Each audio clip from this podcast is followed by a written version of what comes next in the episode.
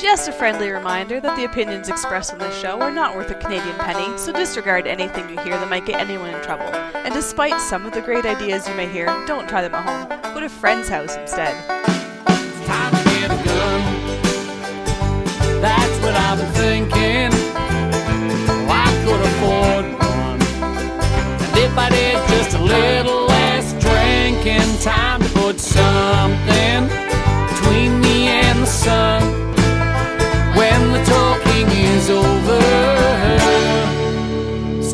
To get a gun.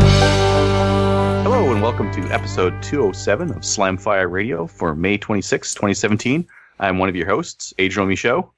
And I'm another one of your hosts, Kelly Lynn. Is it my turn? Dang it. Uh, Yes, Yeah. you. I was too busy writing down things because I know, right? We were like, all of a sudden this guy just starts saying, "Hey, and welcome to the show," and I'm like, "What? I know. Started? Here, etiquette. here we are." Etiquette. There, there was there was yet? none of this. Hey, you guys ready? You guys ready? Uh, are we, we're gonna start now? No, none of that. No, it's just like boom, here we are. And as a result, Matthew got caught off guard, and he looked stupid yet again. Oh, I see. You don't need to try hard to do that, though, Don't as you'll find out when you listen to the interview with Ian later on in the show, because that was Oh, fun. did you embarrass us again? I embarrassed me. Look, Well, he you- said he said he doesn't like the BAR, but I didn't hear the B. I just heard him say AR. He doesn't like the AR, so I just lost it. It's like, what do you mean you don't like the AR? and so we had a, we had a big AR discussion. Then I'm like, so so tell me, why don't you like the AR-15? He Goes, I love the AR-15. What are you talking about? like, didn't you just say? He says no BAR. I'm like, oh, co- ah, sorry. So what has he got against the BAR? Uh, you'll have to listen to the interview and find out. Oh, come on. I like the BAR. I've shot it a few times. That's a nice teaser, huh? Yeah. Yeah. Yeah. Yeah. Oh, by the way, I'm Matthew. And I'm Trevor Furlot. Oh, hello. There we Furlot. go. Hello. We got Oh. through it. next time I'll uh, next time I'll put a beep or something like that. Shooter, are you ready? Something. Stand yes. by. Beep. and then we'll know to start. Oh, that would have been a great intro for action shooting radio. It would be. Yeah. Shooter, are you ready? Patented Matthew Stand McClatchy. by. Mm. Yeah. 2017. We Shooter. can end it off. Not shooter, just are you ready? Yeah, that's right. Are you That's, ready? that's IDPA that does shooter ready. Yeah. Yeah, I think just. I don't think USPSA does it. IPSC used to do it apparently years ago, so maybe it's. Maybe it started here and they just never caught up with the rest of They it never- because we're running yeah, so they never- fast and they're just walking and shooting. They never dropped it. Uh, that was an awesome, awesome start. I know, right? Well, it's a start. All right. What we did with guns this week is brought to you by the Calgary Shooting Center, Canada's premier firearms retailer. Uh, right now, they've got Calgary area exclusive Target Vision remote viewing systems. The Target Vision is a fixed lens, portable, battery powered, wireless spotting scope that can be viewed from a phone or tablet. So you can pop that out at the range and uh, not have to squint to see your uh, your holes in your target or lack thereof. And That's uh, pretty cool. Pretty quick. Yeah. Hmm. Yeah, kind of neat. Uh, why don't we start off with uh, Matthew? Hi. Hey. Hey, how's it going? Oh, you know, pretty good. Oh, what uh, what have you been up to? Just uh, long walks on the beach and uh, Yes. flying in over the sunset. And, Flying, flying over the sunset. Yes, squirrels? I uh, Yeah. got some real serious altitude. Got over the sunset. It was awesome. uh, no, I have been playing with a squirrel in the house the last couple of days. Is that a euphemism? It isn't actually. There was literally a squirrel in the house for over 24 hours. We thought it was you're- gone, but it was hiding behind my tannerite box. yes. that was almost a sign, but we did not tannerite the squirrel inside the house. You still could have shot it because the tannerite wasn't mixed. So That's right. It would have been fine, but guns are loud inside a house. Air rifle. How many air pistols do you have right now? more than I can count. So yeah, I could have I could have used an air pistol and killed it, but whatever. It uh, it ran right into a cat carrier, and so I just took it outside and let it go, and it immediately ran right back into the house. So that was fun. had to do that. Are you kidding me? You're kidding me. it almost ran right back into the house. It didn't actually, but it wanted to. But uh, yeah, I made sure he didn't. But anyway, so that was fun. When it was leaving, did it say like Sticks and Toby say hello? it did, yes. The, he, he yeah. So Cool. So I did some actual shooting too. Uh, last Sunday, I have volunteered to help with the trap uh, at the club. We're going to start shooting trap Sunday mornings again.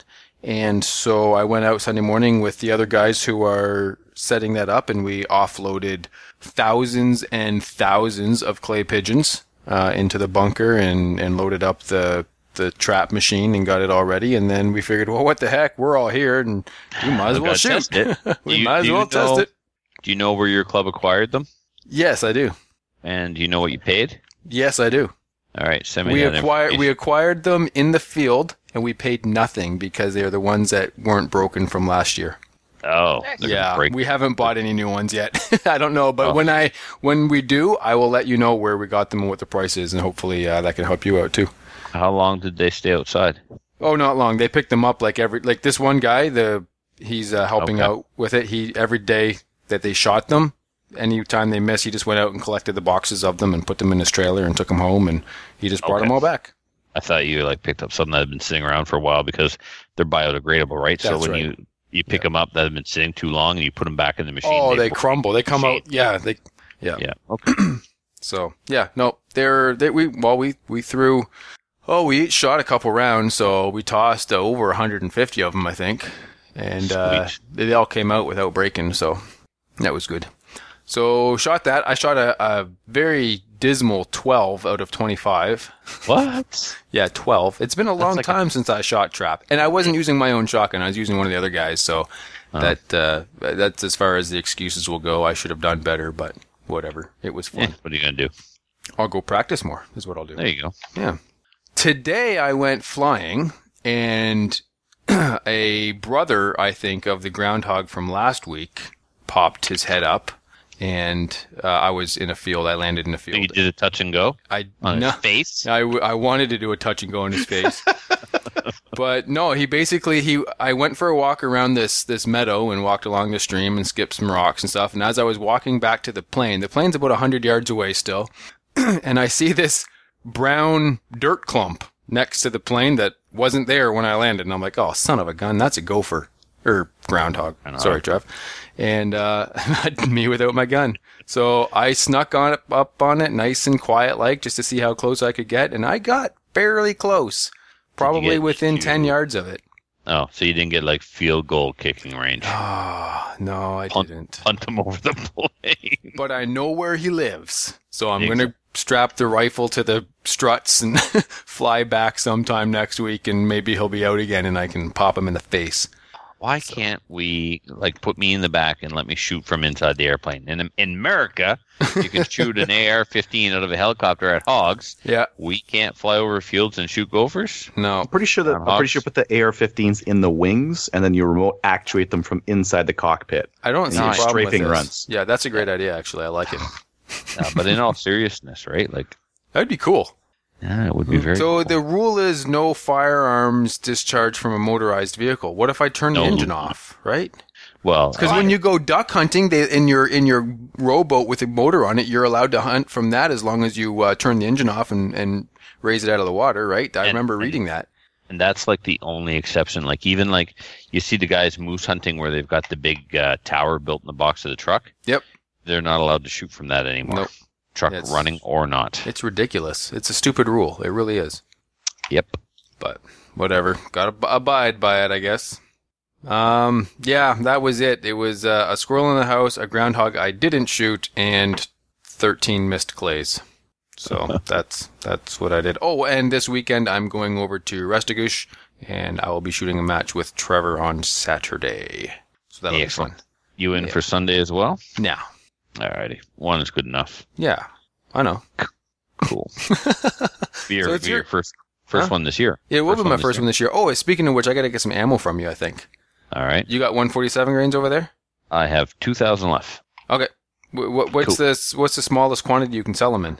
Uh, w- a box of one th- or three thirty four. You're supposed to say Okay. 2,000. Yeah. Well, I, d- I don't want to buy a thousand rate yet. I, I might Yep. buy a thousand eventually, but I want to buy a smaller, a lesser amount first to make sure that they work out of my gun nice. I'm sure they Gotcha. will, but I just want to make Yeah. sure. I have, um, yeah, we can work something out because I, ended up having to break up a thousand um, because I didn't know how they were packed in the box, and Right. somebody ordered a smaller amount than I'm technically allowed to sell. So they had his money, and I broke up broke it up and gave him his ammo. Right. So yeah, whatever. now- Well, yeah, we'll yeah. we'll do whatever we need to do. There's no big deal. Yeah. I just want to try it out, and I'll try it at the match, and I'll I'll bench the pistol afterwards after the match maybe, and shoot for groups Well, we- to see how it does. well, depending when are you going to get here on Friday? Because we're going to the range on Friday, Oh well, then I, um, I will tr- attempt to leave right after school. I'll leave right from school. and That um, would put me there supper time-ish tomorrow. there's a crow's nest on Crown Land near the range that needs to be eradicated. You got a varmint license? Do I ever? All right. We'll eradicate that varmint like it's nobody's business. You need to get a varmint license? Yeah, we For- have to get yeah. a varmint license. We can't shoot anything without a license in New Brunswick. without paying without paying tax, which Yep. is theft, right? So That's right. Taxation is theft. government I'll wants just think cut. of it like a uh, what do you call it? Like a, a fair entry or a, uh, you know, No, I'd just like to get to out there and just blast whatever you want to. no, no, I'd rather think of it as theft. Yeah. Okay. So well, they gotta they gotta make uh, uh, more areas for those uh, groundhogs to live, right? That's that's it. Yeah. Yeah. I'll just imagine all your money going towards that. Just dirt. It's groundhog conservation, is what it is. Yeah, uh, groundhog conservation fund. We need to set that up, Trev. Get Absolutely. the population up so we can shoot never more. mind Ducks Unlimited. Let's That's start right. creating habitat for groundhogs. habitats for for groundhogs. I like it. Oh, humanity. That's somebody else's gig. We're Yeah, habitat yeah. for groundhog. Oh, nothing humane about us. Wait, no, that's not true. Actually, we are quite humane. Headshot. Yes, that's right. Seekers of the red mist. Boom. Mm, I like it. All right, I think that's that's what I did. So I think it's time for Trevor to say what he did. Okay, so last week I just want to make a correction. I forget what movie I or I forget the context of the uh, reference, but I referenced a movie um, when we yeah I remember now we were talking about Glock, Rise of America's uh, Handgun or whatever the title Yeah. of that book is, and uh, I said it was like some movie where you don't have to like NASCAR racing to enjoy the movie, and it was Days Days of Thunder with Tom Cruise, and I got that wrong, and I got a flood of dumbass. This is what the actual movie title is that you were referencing. So there you go. Correct. Editor's note. The, I've corrected it. The movie was Days of Thunder. So moving on. All right. Um, so you made a week- mistake, and that was your retraction. Is what is what that was. Yeah, because the listeners wanted it corrected. Otherwise, they wouldn't have taken the time to Facebook me. So I mean, Yeah. hello. Jeez. Anyway, um, if they corrected me every time I did something or misspoke, wow. What I did this week in guns would be what I screwed up on last week's show. Oh, we should start that. no, let's not. um, so this week I got out and I built some stages. We're having a club level match on Saturday that Matthew was just talking about. So we got out there on Sunday, and um, while trap was going on, I took the tablets that we just bought. We bought seven, and uh, CCFR bought us about seven and some cases. CCFR is a SummerSlam major match sponsor. So a portion of their sponsorship went towards purchasing tablets for the club. So that's just fantastic. And, um, you know, like somebody said, there's no, everybody in the CCFR is, is uh, a volunteer. So that's Gunny's money going back into Gunny's pockets and supporting grassroots programs and stuff like that. So I thought that was pretty fantastic. Um, so I got out to the to the range, and I've got an inverter that I plug into the cigarette lighter of my tr- cigarette lighter. That's funny; it hasn't been a cigarette lighter since like 1998. Yeah, it's Anyway. just a 12 volt Yeah, connector plug now. I don't know what they Yeah. officially call it, but it's not a cigarette lighter anymore. You're right. no, just a just a, a socket. Anyway, um, so I got out there with the inverter, uh, the tablets that run the scoring app PractiScore, and I bought a wireless printer because at SummerSlam we need to print the stage results to post for the competitors to verify. Mhm. with their uh, with their stubs from each stage that they shoot. Uh, it took some doing, but I I mean getting the the tablets to pick up the Wi-Fi from the D-Link hub I bought and get them getting them to synchronize was no problem. And I I taught a couple of the guys how to score on them while we were sitting around, and then getting it to pick up the wireless printer and print stage stage results and match results from a practice match that I put into the uh, program just so I could test stuff out. That took a bit more doing, so um, I will test it all again when we hit the range tomorrow night. Probably when you're benching your pistol, I'll go in the camp and, and, and practice everything one more time before the match on Saturday. Sure. And even though even though it's a club level match, it's not sanctioned, it's not official. I'm still going to print the results after the match just to Oh, yeah, give it a test run, man. Yeah, Absolutely. just- you got the opportunity and the chance to. Yeah, work all the bugs out now. Exactly. So I've got two matches at our club before SummerSlam, and then there's a There's match. only two matches at your club before SummerSlam. yeah, yeah, Wow. yeah. One in one in one in May, one in uh, June, and uh, then July. I mean, I'm gone for Yeah. the charity, or not the charity shoot. Yeah, the charity yeah, shoot, the charity and shoot then and uh, pistol yeah. class and all that stuff. So the and the, national. Yeah, the uh, SummerSlam is after all that stuff then in July. yeah. The SummerSlam starts on um, the pre-match is the second and the third, cleanup day on the fourth, and the reception uh, registration night. Uh, match proper is the fifth and the sixth. That's August, right? yeah, Yeah. Okay. Yeah. Cool. yeah. So You'd think I'd know that because we say it every single week, but I don't. Yeah, well, So- no, we haven't been because it's been sold out. But as a matter of fact, That's. SummerSlam is not sold out. There are three spots opened up if anybody is still interested. So you can just send send an email to the Gun Club at gmail.com and we'll get you signed up. So anyway, the stages are done. The tablets are all synchronized and I was able to print and everything. So that's cool. Uh, my TAC 21. I had my TAC 21 uh, Cerakoted and I had it Cerakoted. I wanted to parkerize the receiver in the barrel. Well, you can't parkerize the barrel because the barrel's stainless. So that was a that didn't work. So I said, all right, Cerakote it. So he Cerakoted the barrel and the receiver, and then I had the TAC 21 chassis itself Cerakoted white. So here I had this white chassis with black accents and black trim, and it just screamed clone trooper rifle. It was like something right out of Star Wars, right? I got it out to the range, couldn't hit the broadside of the barn. It was ridiculous. I was like, did he bend the barrel? What the heck? And then it occurred to me, it's a clone trooper weapon now. I can't. what, what was I thinking? Oh, So-. Uh, um, truth is, I just didn't like it white. So I brought it back and he stripped it and Cerakoted it Elite Smoke, I believe the color was. It looks like parkerized metal. So um, that's what I went with, and it came out really good. Looks looks awesome. Uh, Muffin and I hit the range on Monday, uh, both with our 308s. I sighted in at 100, and then just by luck, the mill dot right underneath my duplex crosshair is 200 meters. So 100 meters is the crosshair, and the first dot is good for 100. I doubt very much that the third dot will be good for 300 and the fourth dot for 400, but I'm going to try it for fun. Oh, absolutely. Yeah, it didn't. Um, the the action didn't come out like the uh, uh, Cerakoted the inside of the action, Mhm. and and my 1022 when he Cerakoted the inside of the receiver, it almost acted like a lubricant. Rec- Right. 1022s are very rough, so it, it made the action very smooth in the 1022. But the action had already been blueprinted and polished and all that good stuff by uh, Filthies and my gunsmith there down in Fredericton, Chris. And Cerakoting it didn't do it any favors. It made it very gritty, so I've got to get in there with some polish and uh, sandpaper and remove the Cerakoting from inside the action.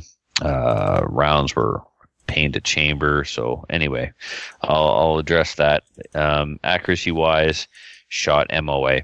Couldn't I didn't I don't I may have had a group or two that was better, but I can safely say it shoots MOA. It's Well, not shoot. I mean, that's good. Yeah. it's that's Yeah. sort of the benchmark, right?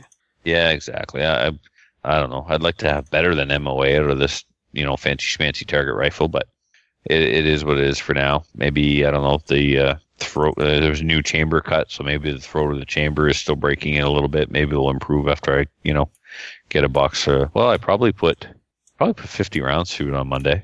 Yeah. What kind of ammo are you shooting? Uh, these are hand loads. It's Winchester brass, 45 and a half grains of Varget underneath a 168 grain AMAX. It loves AMAX more than VMAX. Or a, yeah, I was shooting VMAX before. Now I'm shooting AMAX. And uh, before I had the barrel cut and the new chamber put on, listeners were sending me AMAX. I got some from from Kevin. I got uh, some from another listener because it was just crazy how accurate it was with that 168. I do have some. Another listener sent me some 190s to try, some 190 Sierra Match Kings. So I'm going to try. Those are all loaded up and, and ready to be tested, but I'm going to get the action cleaned out first before I do anything else with it. But it's sighted in, so it's back in the safe and it's sighted in, good to go. I know where it hits at 100, and I know my holdover for 200. So, um, yeah, like it shot MOA at 200 as well. It was probably a little better than two inches at uh, at 200, so I was pretty happy. And then I tested out the Matador Arms SKS at 100 meters with uh, the barrel cut, the crown, uh, target crown put on, and it's threaded for the comp. And I had the Leupold scope on it, and I still shot between three and four inches. So I didn't really. I mean, if it shoots three or four inches with a scope, I wonder what my other one will shoot uh, with iron sights at 100. I uh, curious to see. The Uh-huh. same, maybe. I hope not. I hope it's a lot worse. I don't, but you know, I mean, three to four inches is what I would expect with iron sights, really. Yeah. So, anyway, um, and finally, uh, I got my hands on the Alberta Tactical Modern Varminter. There's a guy there at the club. He always has the coolest guns, and he had an, uh, a modern varminter. He put on a um, like a like a smaller profile barrel, not a heavy barrel. He's got an ultra lightweight handguard, ultra lightweight stock. The gun is light. I mean, we, we know it's non-restricted, so it has an 18 and a half inch barrel. So is my three gun rifle, and this thing is probably it's easily a. I don't want to. It's lighter. I don't know how much lighter. I want to say it's a pound, but I can't be 100 percent sure. So, but man, it's light. It's light. You don't know that you're not holding an AR. They even got the bolt release in the same place. I mean, the the receiver upper and lower are different, but it still uses basically the same style of bolt release. Um, magazine release is in the same place. His was decked out with um, a target trigger. I mean, it was a single stage, two pound, super crisp, like just amazing. He had a super cool Leupold scope on it. I mean, just, and we've we've heard stories that, uh, and even even Alberta Tactical says you should be shooting these things with uh, premium ammunition. He says it will eat anything that he's put through it. Any kind of ammo he's bought so far, he's never had an issue. So Nice. uh, I gotta get one. I know they're super expensive, but they are. I'm gonna say it. They're Canada's coolest non-restricted black rifle. I've seen and held quite a few, including in the, the you know the HK and uh, just it's it's a non-restricted AR. It really, really, really is. They nailed it, man. So if you were thinking about one, it certainly has my endorsement. Uh, and then right before the show, as a matter of fact, while Matthew was still talking, I was sorting the ammo I loaded earlier. I loaded up the match ammo that I need for this weekend, probably a little extra so I can practice tomorrow. Yeah, I know I got some extra. So um, some X Metal targets, 125 grain projectiles. The classic gun seems to like them uh, well enough so far. I uh, they're as accurate as anything else I put through. I think tomorrow night, Matthew, when you're checking out some ammo on paper, I'll do the same with these. See what kind of groups I get because I don't know if I really. I st- I just stood freehand at 10 Mhm. and adjust adjusted the elevation on the site and called it good and went to a couple of matches. So, Right. Yeah. But uh, that's it for me, Adriel. How about you? I am texting back and forth with a buddy of mine, and I just bought a Savage 64. Oh, Sweet. cool. They were like 169, so I figure Yeah. like, yeah, I got to get one of those. That's a good price, right? Yeah. Is it? I hope so. Well, they're 199 at, at Cabela's, so Yeah, yeah. I That's like- a good I like it. I like it when we buy guns live on the show. I've done that once myself. Kelly and Matthew, you need to step up, slackers. Um, I bought a PAR live on the show. Oh, you Yes. did too, didn't Yeah. you? Yeah. Yeah, you're winning. I am winning. You're winning. Yeah. uh, yeah, my, my buddy was sending me a, a picture. He's got a couple boxes of, of Savage 64s in his trunk. I'm like, buy one for me. get get your butt back in that store. I need one of those too. nice. Well, needs a funny word, but uh, No, it's the, it's the correct the correct one in this case. uh, yeah. Uh, let's see. This weekend, I shot some gophers in the face. Oh, I hate you. Uh, yeah, I was actually That's out at the field that I took you guys out to, yeah. and uh, there's Save not some. enough. There's not enough gophers out there. We're No. so uh, I'm in the middle of scouting out some uh, some other fields to uh, check out some other ones that might be more full. Because you know, I like to I like to shoot about hundred or more gophers in a day, and I only shot like 30, 40 kind of a thing, and that's just unacceptable. Like you're gonna go shooting gophers, you need to shoot like at least hundred, right? Oh, you're hilarious. Yes, I agree. I agree. Yeah. Yeah, 30 is just ah, pedestrian. Um, sorry, that was just really, really funny. uh, 30 is just so pedestrian. I used uh, Savage uh, 17 HMR. Uh, it's the 93R17. I think the BTVS trim, which is that thumb hole stock. I don't really particularly care for the, for shooting with a thumb hole stock, but uh, the stock on that allows for a good cheek weld with a scope, and a lot of those. Uh, especially, I, I don't know why Savage does it. Some of their cheaper 17 HMRs have like a really like the the stock comb drops off so that you can use the iron sights. Now, who wants to use iron sights with a 17 HMR? Like that thing's got some pep. It'll go out to 100 yards, and you can punch tiny, tiny little groups with it. So, Mhm. um, when it when it comes to a 17 HMR, it's got like it's got to have a scope on it. It's got to have the the, the uh, relief for the the cheek rest. That's the appropriate height. So that's why I went for that one, and I continue to kill gophers over and over and over again. It's like point and click, 100 yards, target dot, put the dot on the gopher, pull the trigger. That gopher is toast. Nice. If you didn't get it, I, I love gopher. I love going go- gopher. I couldn't tell. No, I don't think anybody could tell. Tell us again where exactly you shot these gophers. in the face. Well, in the anywhere, anywhere with a 17, and Oh, yeah. it's going to be game over. Um, yeah, so that's fun. Uh, what else did I do? Uh, my, a buddy of mine made th- me this cool pen. So he got a. Uh, this is, has nothing to do with guns. It's kind of to do with hunting. I don't know. Uh, so he got he got a pen lathe, which is like a really small, like mini lathe kind of a thing. And he's, he was mentioned that he, that he was going to make some some cool pens. He asked if I had any cool materials. I'm like, I'll give you some antlers. So I uh, I had a couple of you know just so ho ho hum uh, deer antlers, and I, I gave those over to him. And uh, just this week, he gave me a pen made with the antlers of the deer that I shot, which is I thought really cool. That is really cool. Yeah. Uh, let's see. And then, uh, yeah. So the the Patreon listeners uh, and their uh, donations actually ordered a better computer for Matthew.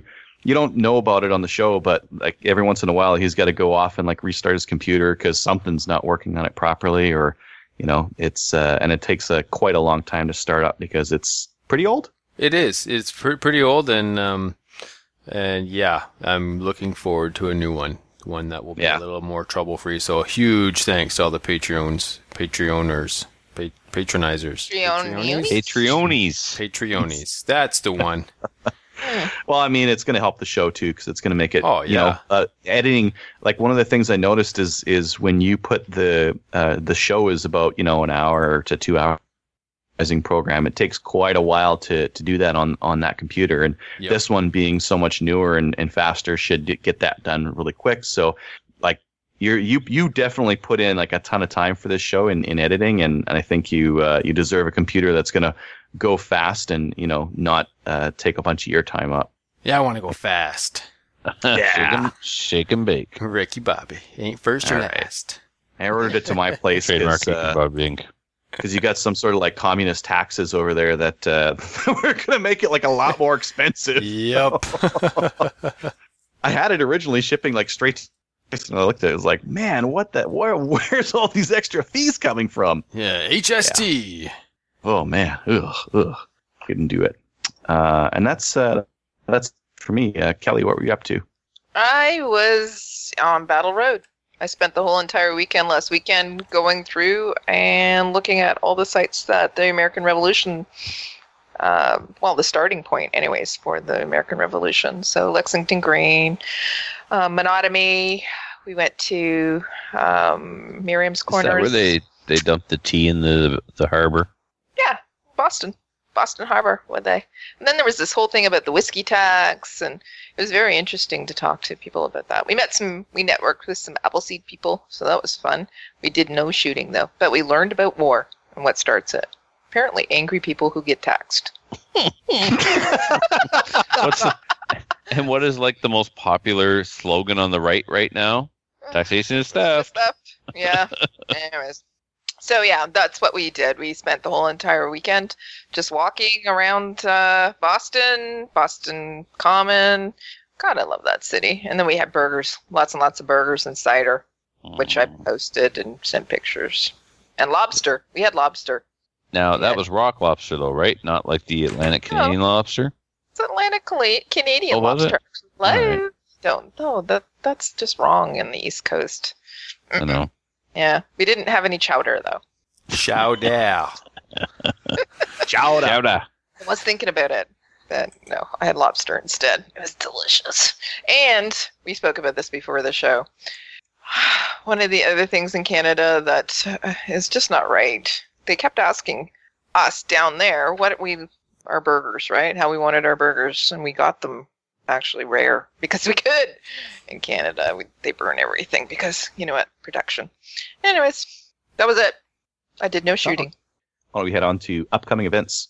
The seventh annual Canadian Podcasters Charity Shoot will be Saturday, July 8th at the Guelph Rod and Gun Club in Guelph, Ontario.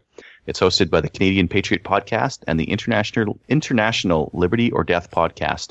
This charity, uh, this year's charity is many to one, uh, and just anyone can go to this, right? This isn't just podcasters, right? Oh no no no! You have to be part of an elite group to go to this. No, You have to be anyone. that's breathing. I don't know if we've uh, if we've clarified before on the show. Yeah, so anybody so- can go. Yeah. and get to meet some celebrities. Yes. Kylie and then will be you can also meet us. I was going to say you can also meet us as well. That's right. There will be some celebrities, and we'll also be there. I think this is the first time all four of us will be in the same place.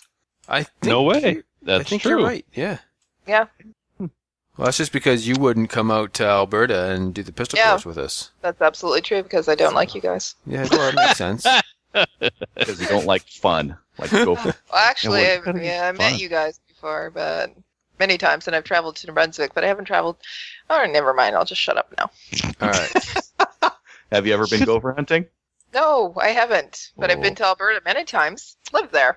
I like it, except for when Alberta's it's nice. snowing. Like yeah, today. Like, yeah. Like today. Yeah. Got no snow today. Anyways, uh, there's one spot available for day day one and zero on day two for the Alberta Pistol Course on July 15th. That's the Furlachi course. Yep. Uh, Anybody email- left to pay, Matthew? yeah, a couple. All right. So, They got until when? uh, yesterday. And Till the month- fortnight? Till, Till the moon zenith? till the zenith of the rising dawn of the sun. Yeah, no, I think um, uh, if we don't hear from them by what, what did we say, Trevor? Wasn't it Uh, June first? Yeah, I think we said June first. Yep. Yeah, so June first. People should pay by June first. I think it pretty much everybody has. Not everybody, but pretty much. I can send emails to people who haven't to remind them. Okay. I'll do that. Uh, the second annual Ronnie DeGroot Steel Challenge at the Restigouche Gun Club will be June 3rd. That'll be at 10 a.m. 20 bucks, 250 rounds.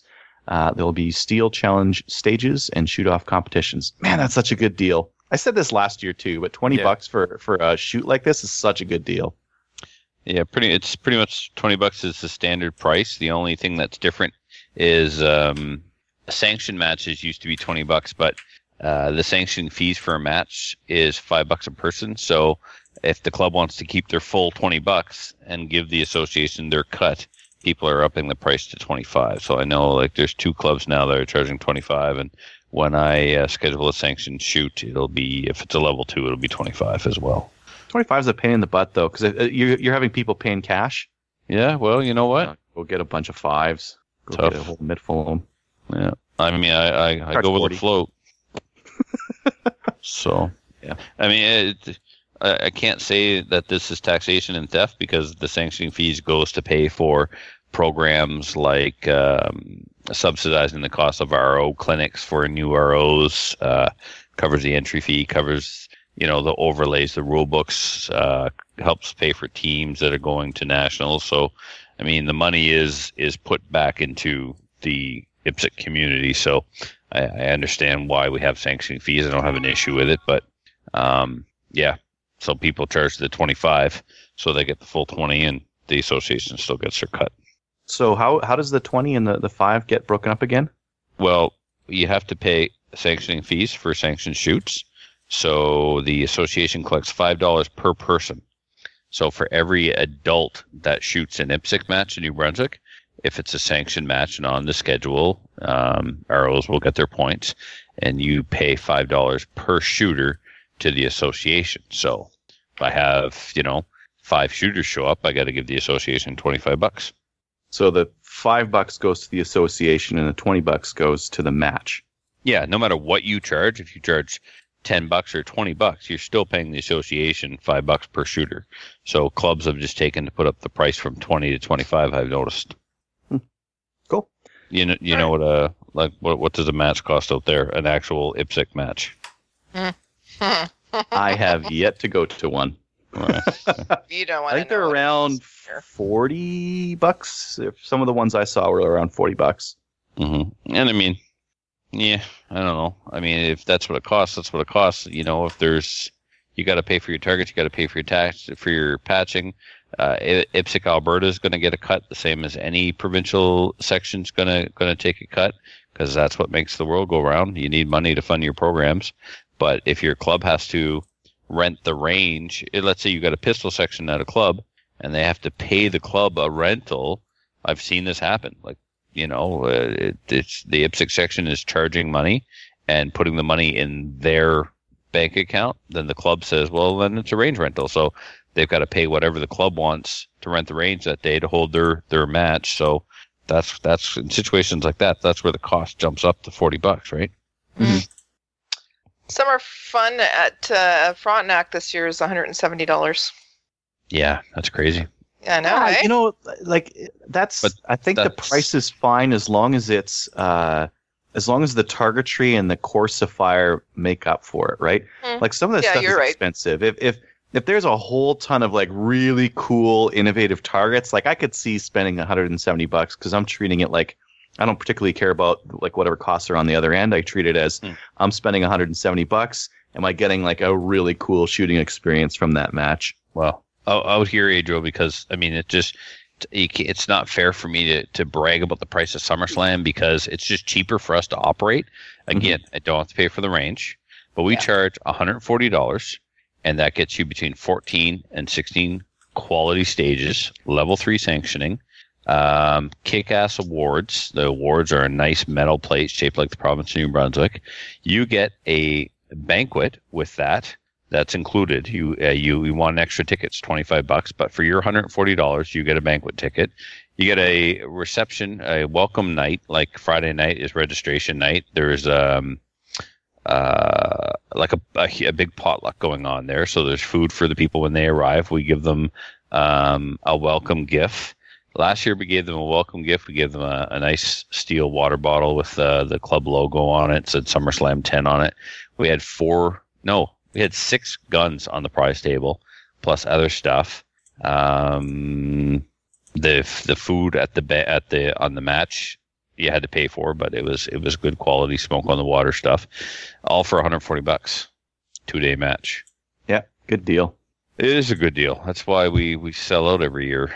Mind you, there's still three spots left for this year, but yeah, and I mean, still still a ways away.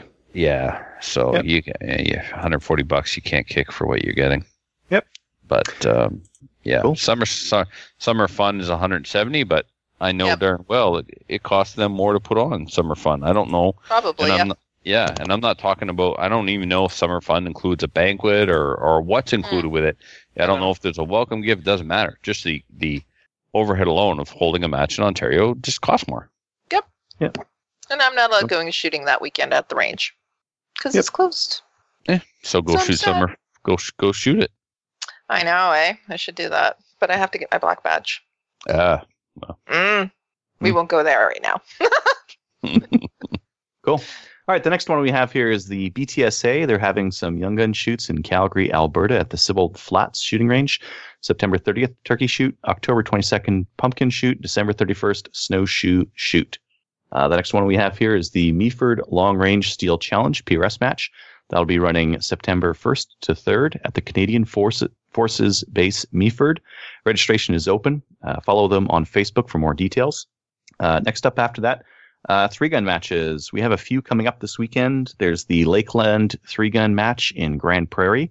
Uh, no, sorry, Cold Lake. I'm, I'm thinking ahead of myself here. Mighty Peace three gun in uh, in Grande Prairie, and then the Medicine Hat uh, Rifle and Revolver Club is running their match on uh, this Saturday as well. So uh, lots of uh, three gun action this weekend in Alberta.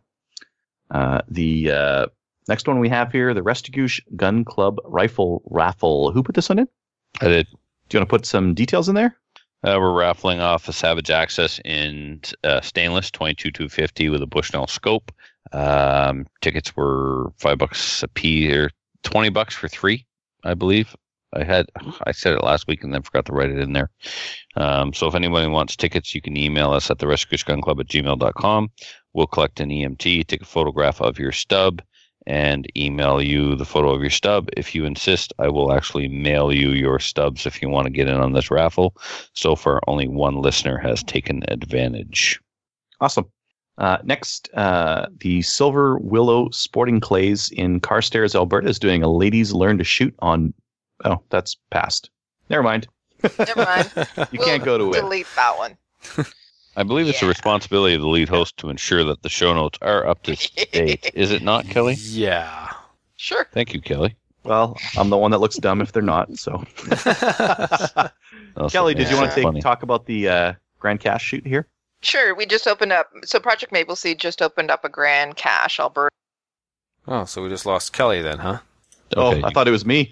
No. Oh no, nope, it was me. I was drinking and then I muted I was myself and I forgot Wow. to unmute myself. Yes, I'm here. Hello. All right, well, carry on Yes. then, as if Okay. something. you Yeah. And were I'm- drinking and talking am- at the same I time. That's amazing. I was doing the thing. Okay, so Project and then yeah. never And mind. then, yeah. and then I stopped for a drink. Yeah. Had a problem when Kelly, you're mid sentence and you're drinking. I know. Five o'clock somewhere. yeah, that's actually what we said. Never mind. Okay. Project Maple, Project Maple Seed. Project Maple Seed has opened up another shoot in Alberta at Grand Cache on July 22nd. If you're interested, because all the other ones in Alberta have sold out, then drop by our website, which is www.mapleseedrifleman.com. Check out the events page because on July 2nd, there are spots. Grand Cache. Yeah. It's $40. So come out for the day. Earn your 40 rifleman bucks? badge. 40 bucks, that's it. And if you are somebody who is a youth, it's $15. And if you are somebody who is uh, with emergency services, whether it's fire department, police, police services, uh, corrections, or if you are an EMT or anything like that, I think, believe it's 25 Yeah, so it's a good deal. Awesome. Any other events? All right, Nope. let's move on to the news. Uh, the first one that we have here is a news article on the CBC. Uh, it's more than a million restricted, prohibited guns in Canada. Ooh, so I think scary. I wanted to I wanted to pull out a couple of points from this article because I think they're trying to make it sound scary, but uh, uh, there's a couple of points that I thought was really interesting. Uh, one, the number of restricted firearms in Canada rose 5.5 percent last year, uh, so that, that that number keeps going up. Can I ask a question? Do we know if that's the number in people's possession or the numbers in the country in stores that haven't been bought yet or the total number? I think it's I- registered number, isn't it? Because, I mean, Owned. the number of guns. Did it say owned? No, millions of restricted firearms. Blah, blah, blah. Mm, number of restricted firearms rose 5.6 or 6. Point, what is it? 5.5 percent. Right. So, So, does that mean the number that was imported into the country for sale? The number that people bought rose? Mm. Hmm. I don't know. Alright. you know what? You know what that's because of? Poor Because- writing? Well, yeah, it's poor writing because you don't know. But it also rose because everybody's buying them because of the fact that everybody's thinking the liberal government's going to make them all prohibited or something. I don't understand that. Well, I'm buying fewer restricted. I want to buy non-restricted stuff. Uh, they, Mhm. they they're on they're working under this assumption that well, if I have it, I'll get grandfathered in. Just because we got grandfathered in last time, don't mean we're gonna get grandfathered in this time. But I, I look at it as positive because more people with restricted guns means more uh, more people in competition shooting, which means more competition shooters, which means more money for those matches, more match availability, cooler matches, more accessible matches, all that good stuff. Okay, I I read further down. It says ownership. Ownership. Okay. There we go. So, um, Ed, I'm not. That's a possibility, Adriel. I think it's um, my take on it is slightly different. I think the more restricted firearms that are owned in Canada, the better, because it sends, um, regardless of how they're being used. We know they're being used at a gun range, whether it's plinking or competition. The government doesn't care. But what it does tell the government is, hey, there's obviously a demand for this class of firearm. There's more and more every year. Maybe You know, there's some legitimacy here. Maybe we should be friendlier to these voters. Yeah, maybe we shouldn't irritate the voters who are going to vote for us again. So if we take away everybody's gun, then uh, they might not like us. So yeah, that is a good thing to have as many as we possibly can. Yeah, that's definitely So a possibility. do your part, listeners. Go buy a restricted firearm today. Yeah. Well, I think if you look at uh, competition shooters as well, the other thing that they do is spend a lot of money on on their hobby because it's it's not uh, like you can do IPSC for on the cheap, but most people don't. Most people get quality gear uh, so that they can be competitive, right? Yeah, like Mhm. the, when the Nationals came to my region, the economic impact for this area was huge. And I mean, talking about an area, I mean, I often refer to the town I work in as New Brunswick's version of Flint, Michigan. It's a dead, dried up, decrepit mill town with almost no middle class left. You either own the Tim Hortons or you work at the Tim Hortons. Like, it's awful. And yet, this is the region where we were able to host at the time the largest Canadian nationals. So a huge impact. Yeah, yeah. I think there's uh, there's definitely some positives from that. So uh, good news on there. Mm. Uh, the uh, ATRS Alberta Tactical Rifle uh, is releasing a modern varmint factory option. Uh, so normally their modern varmint and modern hunter rifles have been uh, kind of custom. You could pick your barrel, you could pick like a lot of uh, different accessories and that kind of thing on them. This factory option is meant to be like a, a, a basic standard kind of a setup, and it's uh, it's somewhat inexpensive compared to the other ones. Keep in mind, like the Oh yeah, the the U.S. dollar has changed so much, but now this factory option is twenty seven fifty. Yep. Which I'm in. I want yeah. Uh, the next one I got here is uh, North uh, North Sylva's brought in uh, some, and they they didn't say that they brought Quote, a lot in, unquote, so they're they're probably they're probably going to get snapped up pretty quick. But the Mhm. uh, Aguila mini shells in seven and a half uh, uh, birdshot or, or target load, uh, buckshot and slug, and they're the cutest little slugs. They're ever. so cute. they they don't they don't do so well. Um, Muffin has a couple of boxes of these. They don't do so good in an 870. really? Yep. Huh. I wonder they, why. Uh, uh, they just don't want to feed because of the length and the lifter and stuff. Hmm. Yeah, I saw a guy running those uh, in the in whatever they had before, a seven and a half or whatever, in a a KSG, and surprisingly, it ran, and that was Mhm. hilarious because it just never ends. yeah, that's yeah. Um, and we tried them in my nine my 930 JM Pro, and it wouldn't work either. I can't remember if we Cycle did my Versamax. I don't think we did. I think I just brought my JM Pro because he was buying one, so he wanted to try mine. Apparently, there's an adapter you can buy for it too. But I don't know. I'm reading through the the thread. Cool. Mm. Uh, CRAFM, Crafum, they just brought some uh, F1 AR-15s in. So if you're looking for a premium AR-15, The they've fast ones, right? Formula One. Yeah, they're the fast ones. Yeah. They come in red, and uh, that's really all you need if you're going to get an F1. Ferrari. Oh, they are Well, it's Like the Montreal. ul- they're like the ultimate race gun 3D or 3D wrong sport three gun AR. They're they're the frame the upper and lower are skeletonized. The handguard skeletonized. Yeah. You can get them in different colors. They look cool. I like them. They look cool. Yep.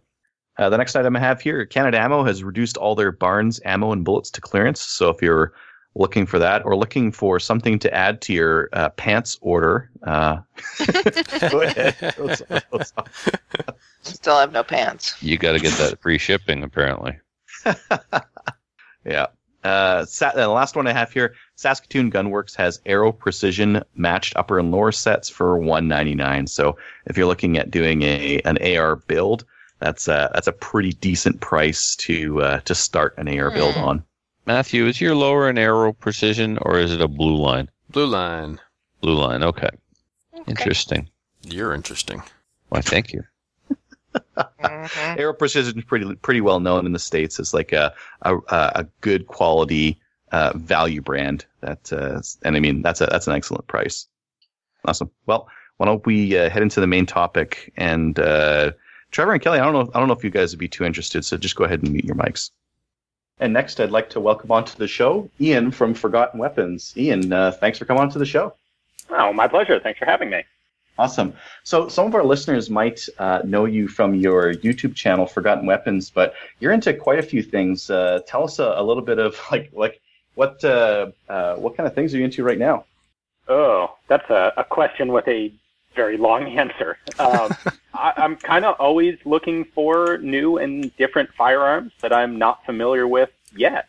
Um, my focus is always uh, has always been experimental arms, and the two areas that interest me largely um, are development of semi-auto rifles and pistols and development of manual repeating rifles and pistols. So there were a couple periods in firearms development history where there was a ton of new change going on and, and people coming up with all sorts of strange, may, maybe effective, maybe very ineffective ways to uh, to get some of this new technology. So we saw that when we went from single shot rifles to repeating rifles, um, and then saw it again going from repeating guns to semi-automatics. And to me, those yeah. are some of the most interesting types of well, that's that's when all the innovation sort of happens, right? Whenever you change a technology, whenever you go from one style of action to another, all of a sudden you have like three or four different people, or maybe even more, coming up with different ways to do the same thing, and then you can kind of pick and choose which action kind of ends up being the most reliable and the most accurate. And yeah, I agree with you. That would be a fascinating part of history to look at. Yeah, exactly. The market during those times is wide open. You don't have to be an established company to become successful and nobody really knows what's going to work and what isn't. So you'll get some designs that are just spectacular failures, and you'll get some others that we can then, through history, watch develop and mature into things that uh, become, you know, very much standardized and kind of boring many decades later. Yeah. Yeah, I mean, um, you you'd mentioned like the move from repeat, uh, single shot to repeating and then to semi-auto, but I think one of the latest uh, rifles that you're like really digging deep into is the uh, is the SA80, right? Yeah, the uh, the small arms of the 1980 whole family. Um, a lot of people will probably recognize that as the L85 rifle. Um, but yeah, that was the the British service rifle that was developed to replace the FAL, or as the British would call it, the L1A1 or SLR mm-hmm. self-loading rifle. And uh, that thing is just a 30 year long train wreck in motion. they finally yeah, I've been catching up with it. It's uh, it's it's been it's been really interesting to follow so far. They finally got it sorted out about 1995. Um, they brought in HK to actually fix a lot of the problems. Um, HK actually being owned by it was a, a British subsidiary at the time, but yeah, from the early development, man, uh, it's a weird rifle in that it actually got worse as it went farther and farther through development. The uh, the early like XL60 series guns uh, that were still in the, the experimental 4.85 millimeter cartridge. Those things were in many ways better, more reliable, and better than uh, the L85A1 that they finally eventually adopted. Yeah, well, you know, uh, in your in your series where you're talking about that uh, that rifle and the development, it's just it's so interesting to see all the weird paths that they took and all the designs that they explored with it because it just it, it's just so all all over the place. The safety placement and the magazine release and dust cover, no dust cover. It's like, oh man. yeah, they had a yeah. weird set of handicaps with that rifle in that there was really nobody on the design team who was actually like an experienced, skilled firearms designer. And on top of that, the team they had people rotating in and out of the, the design team on a fairly regular basis. And what that led to is nobody really knew how to solve the endemic reliability problems with the gun. And instead, they ended up focusing on the little things that were visible and easy to change. And that's why you get a bunch of different variations of things like magazine locking systems and safeties and selector levers, just kind of changing back and forth between different styles while the gun's reliability either remains equally bad or actually goes downhill. Uh, as they change things. Yeah, um, yeah. I mean, one of the other things that uh, that you do on uh, on your show that I found really interesting was uh, uh the two gun matches you guys do with uh, with all sorts of weird weaponry. Like two gun, most people will run like a, an AR-15, a, a, you know, a nine millimeter pistol or something like that. But uh, you guys run all sorts of interesting combinations. Yeah. What was the combo that that you that you found the most interesting to run, or the or the uh, threw you for the loop the most? Oh, that's well. The worst one was the worst one to actually do was uh, um, a Nagant revolver and uh, a 91 Mosin Nagant rifle, and Oh. that was that was an interesting match because I was I was doing that, you know, fr- in a friendly competition uh, with my buddy and InRange co-host Carl, and we figured we, we were trying to figure out what is what are the two sets of of rifle and pistol that are the farthest apart technologically and yet would have actually been in service at the same time.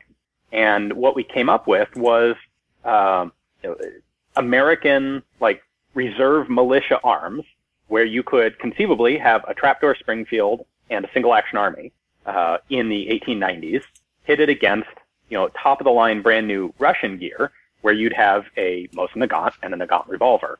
And the theory is you've got a double action revolver, you've got a five round bolt action mag- uh, rifle uh, against a single shot rifle and a single action revolver. And I managed to lose, even though I had the new technology. Uh, it, it turns out that neither the Mosin Nagant nor the Nagant revolver is really all that good of a firearm. Ah, well, yeah. If that's the case, then it's understandable. Yeah, but it didn't help that Carl is actually quite skilled with his single action army and his trapdoor. Yeah, I've seen him run some uh, run some guns pretty uh, pretty quick. Um, and then you guys have run like some pretty heavy, uh, uh, not machine guns, but uh, uh, semi-auto machine guns, I guess. Yeah, I've done a couple with semi-auto conversions of machine guns. I did one with a semi-auto Bren gun. I did one with a semi-auto Madsen light machine gun, which is an Yeah. awesome rifle, by the way. Um, and we did one, we did one with a semi-auto BAR, but I made him shoot that. I, I wanted no part of that. Didn't want to hold it up to the shoulder and take some shots at 100 with it. We both kind of dislike almost everything there is about the BAR. You don't like the AR? The BAR. And that, well, thank you for joining us this week. Um, we'll talk to you another time, never. it's okay. You, uh, I'm just, just mute myself here for a while. well, you know, you, Awesome. You- you'll have to be specific because there's, you know, the AR 10, 14, 15, 16, 18, 180. Um, Oh, it's the AR7 all the way, man. AR7 for the win. oh, God, that is one that I have no interest in. Man, there's like four different versions of that thing and they all suck. Yeah, for, for the listeners who don't know, that's the um, the survival um, breakdown 22. sort of 22. It's uh, notoriously unreliable, and uh, yeah, I, I used to have one actually. I had the Henry version of it, and it wasn't. Uh, I wonder if I can say this without laughing. It wasn't the worst gun I've ever owned, but just Oh, barely. The evil trick about that thing is they made it so it floats, so you can't even throw it in the lake and get rid of it. I know. It's like I don't even want this thing. You throw it away and it just bobs back to the surface and comes right back at you. It's like, come on. Ah, yeah. No, it, it was not ergonomic, not reliable, not accurate. Just I didn't like it very much.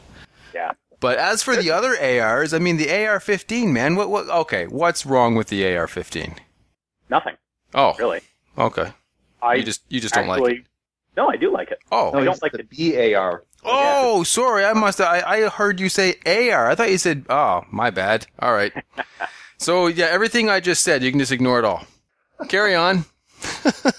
see, see what I mean about me saying stupid stuff? the funny thing about the BAR is the World War One version was actually better in most ways than the World War Two version. Uh, pretty much every other country that that used the BAR, um, specifically the Belgians, the Poles, and the Swedes, they improved it. You know, during the 1930s, and even Colt on the commercial market in the U.S. improved the gun. But the military changes that the U.S. made from the, the 1918 to the 1918A2 it really went downhill. Um, it got less reliable. It got substantially heavier. They put on a bipod that was, in some cases, worse than useless. The sights got worse. It just, man, they they did not do any favors to that thing. I know there there are a lot of people out there who look at the BAR and think it's it must be this fantastic gun because, um, well, the U.S. used it in World War II and we won, therefore it must be a good gun. no, no, that No, logic the- is great. I love that logic. Yeah, no, no. Yeah. yeah, it's the other way around. That you know, I we have won huge- despite of it. Exactly. I have huge respect for anyone who actually fought with the BAR because they they overcame that rifle to to succeed, not not the other way around. Well, like, one one of the questions I had for you, um, which which rifle do you think was the most pivotal in the last like hundred years in terms of like rifle development? Something that uh, totally changed the game. Ooh, um, there are. It, it's impossible to give a you know one strict definite answer to a question like that, but there are a couple that are very significant, maybe more significant than some people realize. Um, I think the Henry is actually one of those. I think the, the Garand is one of them, and uh, the Mauser is definitely one of them. All of those are rifles that really led to substantial changes in, in general outlook on what was possible and what ought to be sought in um, in rifle technology. Yeah, I'd have to agree with you on that, Henry, for sure, because they were going from like muzzle loading muskets to lever action in like the Civil War, and that Yeah. like that revolutionized warfare at that time. And the Henry in particular, there were other repeating arms at the time, or, you know, or, or within a few years, but the Henry just absolutely blows all of them away. Oh, absolutely. so much faster and more ergonomic and just better. You know, the Henry, it certainly had problems. Um, its magazine was kind of a mess. And that's what you see Winchester improving over, you know, the, the 10 or 20 years after the Henry came out. But Mhm. compared to the Spencer, compared to this, all of these breech loading carbines that were developed and even adopted in small numbers by the U.S. military during the Civil War, um, the cavalry specifically, the Henry just massively outclasses all of them. Hmm. I concur. Yep. Yeah, that's awesome. Um, so, like, ki- ki- I guess kind of the uh, the opposite uh, question to that. What was the worst rifle that was foist, foisted on an on an army for the longest period of time, in your opinion? And it could be something obscure if you want. Boy, I don't want to sound like an American broken record, but uh, the Trapdoor Springfield, while a good gun, was not the right gun for the U.S. Army for a long time. Um, trying to think what else would be a, a good answer for that. Well, the SKS, obviously. I mean, that's just. The interesting question is, how long was the SKS actually in service? it's uh, yeah. Well, actually, it wasn't even all that long, was it? Exactly. They went from the SKS trade into the AK-47. But uh, it, that, that, that's just a running joke on the show here, as we always uh, hate on the SKS, even though most of us actually like the rifle. It just seems to be the, the easy, ugly kid to kick when he's down kind of thing. Okay. I, I really think there, I think there's a very interesting story to look into with the SKS in that it's kind of like, in some ways, like the M14 in U.S. service. It was being used for just a very short time. Hmm. And the, the reason is after the Soviet response to World War II, what they learned from that was a couple things. They wanted, uh, holy cow, submachine guns are awesome is one thing Mhm. that they learned. And they wanted a self-loading rifle and the the SVT, the Tokarev rifle, had turned out to be a disappointment for the Russians. Um, they originally intended it as a marksman's rifle. Um, the first ones were all meant to be scoped, and they had accuracy problems with it. They couldn't get the first round to always be consistent. And so what you'll see if you look at their production numbers is they produced SVTs for about two years and then dropped them and went back to making Mosin Nagants and then making submachine guns in huge quantity. And at the end of the war, they were trying to come up with a replacement for the SVT, and that was the SKS. If you look at its designation, it is a semi-automatic rifle. At the same time, at the end of the war, they have the, the PPS-43, which is this cheap, just wildly mass-produced submachine gun that it's pretty good, but they're looking for an improvement to that. And the new submachine gun is the AK. It, in its designation, is it's a submachine gun. Hmm. And it takes very little time before they realize that both of these guns are using the same cartridge, and the AK just does everything that the SKS does, But better. and for less money, yeah. and has I don't know about better, but it has a wider um, range of, of uses. Right. So- well, yeah. I mean, it has the option to go full auto, right? Where the SKS just didn't. Right, the AK can serve as a rifle and as a submachine. Right. The SKS is just a rifle. Although, did did they still call it a submachine gun when it was using a a, a rifle cartridge? Because uh, usually, I've I've always, at least from what I understood, submachine gun meant it was using a pistol caliber. That's how we have defined the term. Oh, okay. but the actual designation in Russian is it's a, it's a submachine gun. Oh, okay. Interesting. So in, in Soviet Russia, submachine gun is bigger. you'll see the same thing with the East Germans. They adopted the AK under the designation of machine pistol, MPI. Oh yeah. Yeah. Interesting. Big bad machine pistol. That is a big bad machine pistol. Big old banana clip, basically cut a man in half. So you can almost make a, an analogy to the M16 and the M14. Turns out the M16 can kind of do everything that you need a rifle to do, and it can act as a stand-in for a submachine gun at the same time with actual controllable full auto fire. Yeah, yeah. M14 on full auto is not exactly what you'd call controllable. No, and originally there was supposed to be an M15, which was a the light machine gun variant of the M14. Pretty much the same gun, but with a pistol grip stock and a, a permanently attached uh, bipod. And Oh, that's yeah. what that's the the plan was. That would be the light support weapon, and then the rifles would be just rifles with Right. a full up switch for emergency. Yeah. And and for budgetary reasons, they ended up dropping the M15, and they just kind of squashed all of those requirements into the M14, which, surprise, surprise, it wasn't really able to do well. Yeah. Uh, Ian, how did you uh, how did you get started in all this? I mean, you, you seem to like know everything about, about all these old guns and their development. How did you uh, how did you get into this? Um, well, I've been interested in, in guns and shooting since I was in high school. Uh, started, I wouldn't say started collecting uh, when I was in high school, not not with my current perspective. I started occasionally accumulating guns with no particular rhyme or reason. And then after I, I in college, I spent a couple years on a bullseye pistol team. That's what really gave me a foundation in shooting. Uh, and then after outside of college, I started hanging out with some people who had some pretty impressive gun collections and just read a lot and listened to them a lot and ended up picking up a lot of knowledge there and realizing that this was something that I found very, very interesting. So I started doing a lot of reading on my own. It, it began with, at the time, uh, internet discussion boards, which are kind of falling out of use now, um, and then turned into more academic sources, um, starting to really get into technical reference literature and firsthand um, user reports.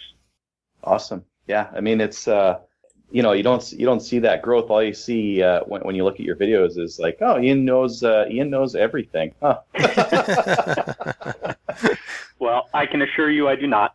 Um, what I do know goes into the videos. So, Well, we uh, we definitely appreciate it because uh, there's, there's not really a lot of videos out there that like take the real technical approach that you do to your to your videos, and it's something I appreciate watching them because uh, that's the kind of guy I am too, and uh, I love I love like eating that eating that like real technical uh, video review and just chewing it over and and uh, learning a lot. And I mean, you shoot most of the guns that you uh, uh, review as well and those are those are always interesting to watch. You know, slow mo video on you know some old pistol jamming or something like that. you know, I'm getting to the point where I could put together a really cool uh, compilation video of malfunction. That would be fun to watch.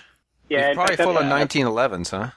Um, uh, you're just stirring up now. I kind of am. Yeah, I do that. There would be a number of Lugers in it. I'll tell you that. yeah. They they were not known to be reliable then, huh?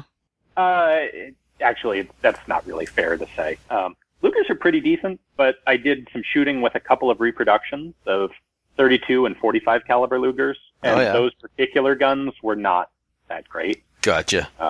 They're super expensive, but they, I think the the assumption was most of the people who spend 20 grand on a reproduction 45 caliber Luger aren't actually going to go shoot it. Ah, So- right. So maybe you don't have to get it working just right. Just it just has to look right.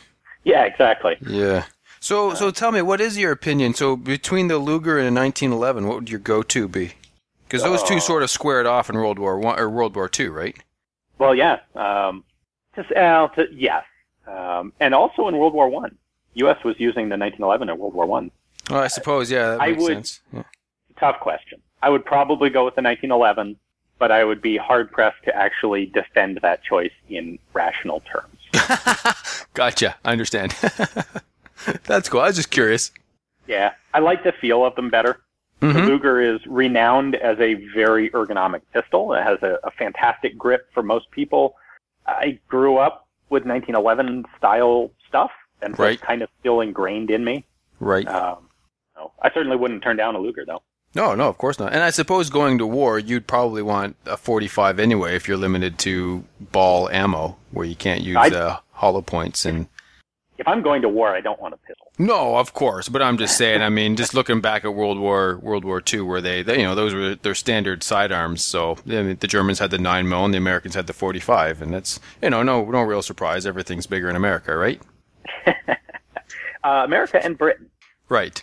Although, again, I don't want to be the wet blanket. Maybe this doesn't qualify as being a wet blanket, but there's, again, there's rationale. Everything is a trade-off and a compromise. Right. And there's a reason to go with a smaller cartridge. And the classic example of that is why the British stopped using the 455, you know, the huge Webley revolvers and switched to what is basically 38 Smith and Wesson. And the reason was when they had the 45s, this was kind of the, the imperial period. And the only people running around with revolvers were officers. Officers were generally aristocrats who provided their own arms and their own ammunition and, well, not their own service ammunition, but they did their own training. You were pretty much expected to show up with your own pistol and knowing how to use it. Mm-hmm. These guys were reasonably well off people who had the time and the money and the opportunity to become good shots with their revolvers and they'd compete and this was a lifelong thing. Well, by the time after World War One, you know, in World War One, all of those guys got blown up by artillery and they're all dead. uh huh. in the 1920s and then going into the 30s, they are kind of democratizing the army. You know, officers are no longer just aristocracy, and they're getting more types of soldiers who are being issued pistols. Guys like tank crewmen. The, the British didn't really believe in submachine guns at that point, and they're not going to give a Lee Enfield rifle to a guy in a tank. So No. they start issuing revolvers. And what they discovered was with a 45 caliber revolver, it takes a lot of time to actually be able to shoot one of those things proficiently. Mm-hmm. Whereas when they go to a much lighter 38, and I mean, we're not even talking 38 special, we're talking 38 Smith & Wesson. Mm-hmm. They could, in their designation, it was 38 200, but the cartridges are basically interchangeable. Right. Um, they found that with a lot less training, guys could actually make more hits. And they made the calculated trade-off that we'd rather have, let's say we'd rather have this recruit make four out of six hits with a 38 than make one out of six with a 45. Right, and that, I mean that even goes back to the nine mil versus forty five argument. That's that's something that many people who favor the nine mil will say. You know, yeah, sure, I have smaller bullets, but I'm going to make my hits. You can have big ones, but it doesn't matter how fast you miss, right? Does you know you miss, and doesn't matter what your forty five slug does if you don't hit the guy. So Exactly. It will not, in fact, blow your arm off if you make a near miss. it. Wait, what? Are, are you sure? I'm- Did you I'm- read that on the internet? Because if that wasn't on the internet, I'm not sure if that's true. Because I read on the internet that if you barely graze a guy, it basically blow him up. Yeah, With the the 45, but with the 44 Magnum. Oh, it's the 44 Magnum that that does that, I guess. Okay, gotcha. Yeah, and you have to aim for the enemy's belt buckle because that's war material because you're not allowed to shoot him with the gun because that's a Geneva Convention war crime. right. Uh, All these hypotheticals. Yeah. yeah. Ian, uh, what uh, what kind of new stuff are you into, or what kind of new develops, developments are you into now? Uh, I'm kind of focusing. Well, you mean new for me or like new technology? yes. like new for both. you. Okay. Um, I'm kind of focusing on French small arms at the moment. Um, in fact, I'm actually slowly working on writing a, a book on French rifles. Are you finding that they have lots of scuff marks and whatnot on them? Because you know they're Yeah, usually I think I know where you're going with that. uh, the record I have in my collection is a Berthier rifle that has eight stock repairs from being shot out, from being shot out of some guy's hand, okay. uh, recovered, repaired, issued to a new soldier, going back out. That guy gets killed. They recover the rifle. They repair it. Yeah, eight stock repairs. wow. And not all just from dropping the rifle, but actually got shot out of his hands and stuff. That's actually pretty cool. I agree. Uh, the French get. I, I hate to say it. No, I don't. Yeah. Go, and it's vastly overused, and it annoys me to no end when I see it. um, maybe it's because I'm of Scottish ancestry, and the Scots and the French are historic allies. But man, the French get a just a pointless bad reputation. oh the yeah. whole thing. They there more Frenchmen died in World War One than the American public can even conceive of. Right. So you, you said you're uh, writing a book right now. Is that your first book?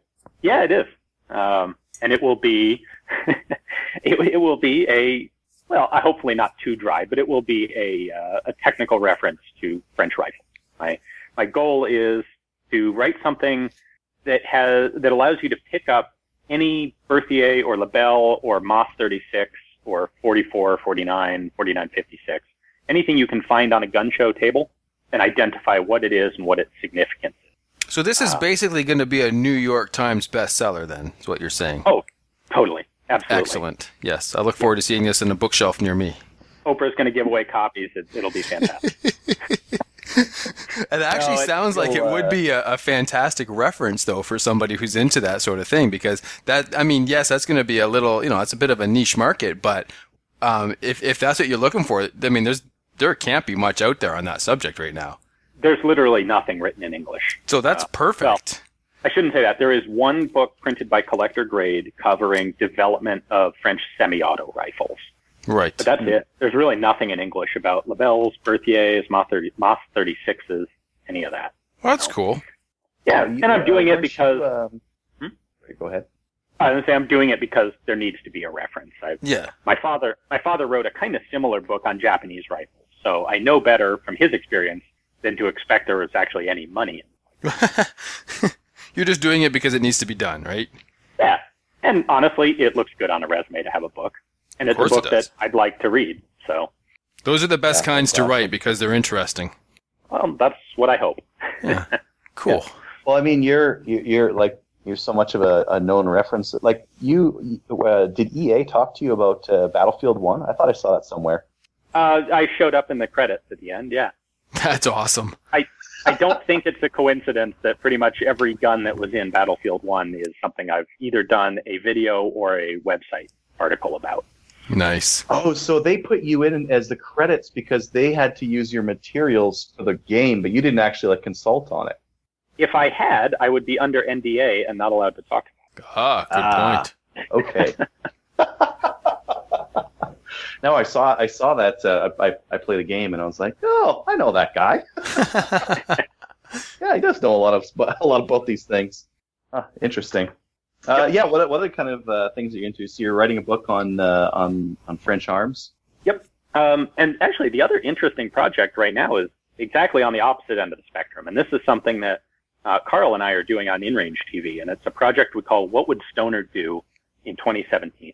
And we had this idea we get asked from time to time, well, okay, if you could have any AR, what would it be? And after thinking about it, we kind of realized there isn't, what we want isn't actually out there being produced by anybody. And what we would want is to basically go back to the original concepts of the AR-15, which were to use the most advanced materials possible and to make a, a very lightweight but still militarily effective rifle. And we've gone 50 plus years with the AR-15 and haven't really developed on those fundamentals. Uh, the weight has generally gone up. Certainly in military service, the, the weight of the M16 has gone up every single time they introduce a new version of it. And we looked at it and went, well, what if we could use some of the, the new technology that didn't exist in the 50s when Stoner designed this thing? And so we're looking at things like carbon fiber and pencil weight barrels with nitride coat or uh, nitride treatment, which does everything that chrome lining did, but better. And it allows you to have a very light profile barrel that is, doesn't have the ingrained stress that barrels did 30 or 40 years ago. Um, you can actually stress relieve the barrels so that when they get hot, they don't actually warp. Um, it used to be if you had a thin barrel, once it got hot, your point of impact would start shifting dramatically. And we know enough now to be able to produce very thin barrels that don't. Your group size will get bigger when the barrel gets hot, but the center of that group will stay in pretty much the same spot, which allows you to save a lot of weight on barrels. Um, we can look at things like carbon fiber for handguards, modern polymers for lower receivers. Uh, a lot of the, the typical polymer receiver out there today is just a duplicate of the standard aluminum receiver, but made in polymer. And those things are crap. Uh, they, they break. But there Well, was yeah, one company out there. Yeah. Oh, I was just going to say, yeah, no, you can't. You can't ask polymer to, to be as strong as aluminum with the same dimensions. You need to you need to modify the design if you're going to do that for sure. Exactly. And there was one company that did, and that was Cavalry Arms. And they made a polymer lower receiver where the, the receiver, the pistol grip, the buffer tube, and the buttstock were all one continuous piece. And so that area at the where the buffer tube threading would be on a normal receiver, which is where all the polymer ones break, Mhm. that hugely reinforced because it was integral to the buttstock and the pistol grip. Nice. And that thing, that thing is a beast of a receiver. It's it's not as good as it could be. There are improvements that could be made to it, but um, Carl actually was at a match years ago uh, with a standard AR, and right there with a buddy who had a Cav Arms rifle, and uh, they they were leaned up against a truck, and whoever the guy who owned the truck didn't notice them, got in the truck and and backed up and drove away, and drove over both rifles in the process. and Carl's aluminum one, the buffer tube bent and rendered the whole rifle unserviceable. This Cav Arms polymer receiver bent and then popped right back into shape as soon as the weight was taken off of it and was able to finish the match out. wow. Yeah. And when you put these elements together, especially, you know, like the red dot sight that we've got on one of these What Would Stoner Do rifles, it's got a battery in it, but it's also got a solar panel on top. Mhm. If you're shooting outside, it constantly, uh, it's running off the solar panel and not draining your battery. And that gives it a 50,000 hour battery life. Um, and even if the battery dies, if you're in sunlight, you can still use the thing. Those are some of the really cool elements that we put together for this project. And we ended up with, um, right now we're working on two versions of the rifle, like a, a specialized 14 and a half inch carbine, you know, a, a door kicker's carbine. Mhm. And that thing is in at, I remember correctly, five and a half pounds with Nice. uh, a red dot, an IR and visible laser, and a flashlight. Um, all set up, five and a half pounds. And then our, our rifleman's version is an 18 inch barrel. We're still experimenting with what optic we want to put on it, but that thing's going to be under seven pounds with a magnified optic, a bipod, a flashlight, and sling. That's impressive. And people, I think a lot of people don't recognize just how significant a little bit of weight can be in a rifle.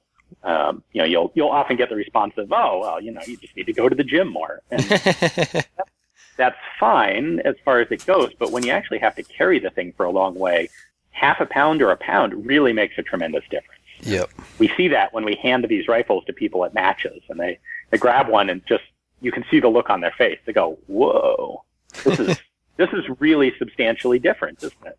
So that's what we're experimenting with. Cool. Awesome. Yeah, that's some that's some really cool stuff. Well, I, I hate to take uh, more of your time, but man, we, I think we could talk forever here. um, uh, I wanted to thank you for, for coming on, Ian. It was uh, it was a real pleasure. Um, where can uh, where can people find your stuff? Well, um, the the single best place is ForgottenWeapons.com. That's the website. I've been running that since before I had a YouTube channel, and uh, all the video I do is all compiled there, along with all my written work. Uh, if you just want to watch on YouTube, it's youtube.com/slash Forgotten Weapons. Uh, you can find me other places: Facebook, Instagram, Full Thirty. Uh, if you really appreciate what I'm doing and you would like to help support it, well, the the best place you can do that is Patreon. Um, I have a lot of support from folks at like a buck a month. And that level of help really does make it possible for me to continue to do this full time. And I've been doing traveling recently to Europe and just gotten access to some really cool stuff. And that's all thanks to the, the people who support me on Patreon. Awesome. Well, I mean, you're you're definitely one of the guys out there who's really uh, pushing our, our knowledge forward, and, and we really appreciate that uh, uh, that you're out there doing this. You're an excellent advocate for the uh, for firearms uh, owners out there and and, and collectors alike, and uh, we really appreciate what you do. I'm flattered. Thank you. No, that was great. I just wanted to thank Ian for uh, for coming on the show again. That was uh, that was really good, and uh, and thank you man, to it's Kelly and Trevor for keeping their mouths shut for that whole thing. I mean, yeah, they you were right. That, that just wasn't the sort of thing that they'd be interested in. yeah, You know, when he started on Doc Weston's show, I said to Doc, I'm like, I'm not sure if I'm going to be able to listen with this guy on there. And Doc's like, I know, right? Makes you want to spend money. I'm like, no, man, I'm not a Milsurp fan, like, at all. But, uh, But now you are. Times have changed. yeah, Now you times are. have changed. Yep. and uh, I actually started to enjoy him on the show, and I watch a lot of his videos. I love it when he goes to the auction house, and I love it when Forgotten Weapons. Is it Forgotten Weapons where they do the um, the mud two gun? mud tests? Oh, that one that one might be InRange. That's him and uh, Carl. They like that was In like, range, No one that's else has it, done yeah. that, right? No one else has done like a video of showing mud uh, and and dust on like AR-15s and M1s and uh, M14s and that kind of thing. So uh, great for dispelling myths, right? Mm-hmm. Mm-hmm. Awesome. Well, why don't we uh, why don't we head into some listener feedback here? Matthew, did you want to take this one from Calvin? Sure. Hey, Slamfire. I recently started driving a lot for work, and so I started searching for podcasts to listen to and stumbled upon all of you. After listening to a year's worth of back episodes, I feel like I need a few more bonus episodes to keep me going, so you should see a Patreon pledge show up sometime soon. And we did, so thank you, Calvin. Also, you've convinced me that I need to support those supporting Canadian gun owners. As of today, I am now a member of the CCFR and the CSSA. There goes all my money. Anyway, keep up the great entertainment. From Calvin.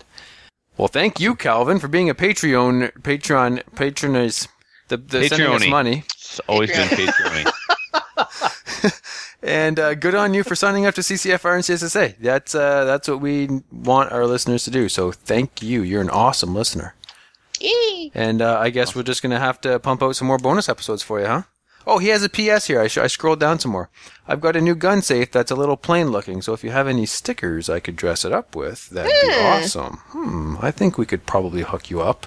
I got Yeah. some Barbie stickers and some My Little Pony stickers, and uh, we'll just send out all the pink ones. Some of those little like jewel stickers you can use to put around the edge of it. Yeah. Ooh, that's a Mhm. great idea. Bedazzled. S- Bedazzled. yep. Bedazzled is Bedazzled, safe. not jewel. Oh, you know what? I'm gonna buy uh, like a ton of those jewel stickers, and one time when I'm over at my buddy's place, I'm gonna bedazzle his safe. That is awesome. You should totally do that. Yes, this Well, good. I think that if we have his address, he'll get some stuff from Swag, right, Adriel? Oh yes, absolutely. Hmm. Did We we, lose Adriel? Nope, I'm oh, here. Cool. Do we have his ad- oh, so if you haven't sent your address in, Calvin, send it in to the show, slamfireradio at gmail.com. Uh, the next one from uh, John here. Uh, Trevor, do you John wanna take that one? who? Trevor? John. It's John, John McClane. Mc- John McLean. John McClane. Yes. Uh, no, I don't. I'm, I'm writing a Facebook message. Somebody else can read it. Check out this prima donna. Holy crap. Okay, I I, got right? it. All right. I don't want to listen. We no. We don't You know want to listen to you. You're right. I'm gonna hang up. on Yeah. you. All right. So from Actually- John McLean. Hello, Slamfire Radio family, because Trevor doesn't want to read this. Yeah. I'm going to try and keep it short and simple so that even Trevor can read it. And he's not Oh, even gee. going to. Failed. I know, I eh? failed. and I, wa- I wonder why Trevor didn't want to read it. Could it be his sarcasm came back to bite him in the butt? Carry well, on, you know Kelly. what? He says that he's okay. I- I started listening to Slamfire Radio before you decided on a name. So you know what? He's been listening for a long time. Oh, Yeah, long so time. he's not surprised by my insolence. Mm, yeah. Uh, love the show. I do not know Adriel or Kelly. I guess technically I don't know anyone, anybody involved. But when I came upon a Canadian podcast dealing with firearms, and it was hosted by three people involved in education, I knew I was going to love it. Uh, the commute to and from uh, the school where I teach is a total of two hours each day. Wow. Wow, that's a long drive. Yeah. During my drive, I've been doing my best to get caught up on your shows as well as others. Today I listened to episode 62. Oh, that was a long time ago. That was a long time Um, ago. Seems Owen, Matthew, and Trevor were all going on about how, how pointless DASA, or double action, single action pistols are. In my small collection of handguns, I have a Beretta 92 FS compact. And you better uh, have one of those if your name is John McClane. Just saying. Exactly. It's the only double action, single action handgun I own. I do carry it from time to time. So he's American. Well, Um, probably. Uh, I mean, he could have just admitted to carrying in Canada. We don't know. that's. I guess we'll find out in a minute, probably. Oh, by the way, I, I use it to uh, qualify for my LTC license to carry in Texas. Oh, okay. So there we go. I guess he lives in Texas. he lives in Texas. I wonder if he knows our friend Tim Krasno. I don't know. I don't know. It was only my fifth time to shoot it, but I thought, what's the worst thing that could happen? You could fail. You could fail. Literally, that could be the worst thing. You could accidentally shoot yourself with it. That would be that would be a worse thing. or shoot somebody else. That would be even worse too. So there's all kinds of worse things that could happen here. Yes. My class was only $40. That's really good. Uh, I fired uh, the 50 rounds of qualification in the pattern of a double action, single action, double action, single action, and single action. I would take the time to decock the gun to get the double action, single action pattern set up. Even with the extra time to drop the hammer, I was finishing each round uh, fast enough. Uh, the one of the that one of the uh, range officers said uh, came by and said, "You know this isn't a race, right?" Each course of fire was five rounds at a varying distances uh, from three to fifteen meters. I included a picture of my yards, three to fifteen yards. He is Oh. American after all. Yeah, Yes. you, you actually converted that right in your head. It says yards, but you said meters. That's how Canadian so you are. used to meters. oh yeah. Uh, I'm including a picture of my uh, B27 qualifying target. I didn't see that. Hmm. I didn't buy the Beretta because it's a double action, single action gun. I thought it. Uh, I thought it because I bought it because a buddy of mine uh, had one, and it was the smoothest handgun I had ever shot.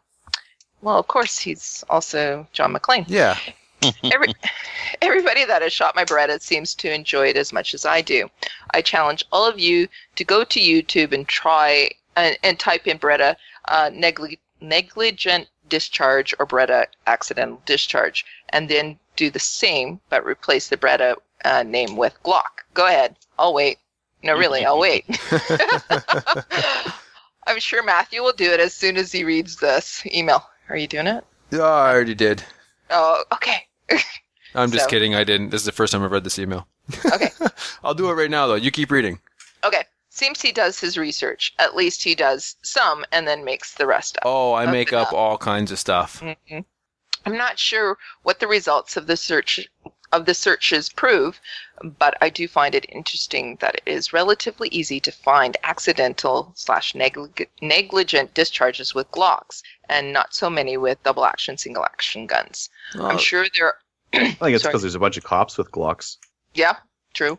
and I'm they've sure- got cameras on them when they're you know drawing down on someone. So you don't see a lot of uh, you don't see a lot of cops with Berettas these days. That's true. I'm sure there are too many variables uh, to either really know what the difference in the search results are. Keep up the good work on the show. My best to y'all. Uh, I know I'm a Texan, uh, and I'm supposed to say y'all, but yippee ki Slam Fire Radio. John nice. I wanted to add something to the yippee ki but I didn't. Yeah, good call. That way I wouldn't have to throw the bleep machine up. Yeah.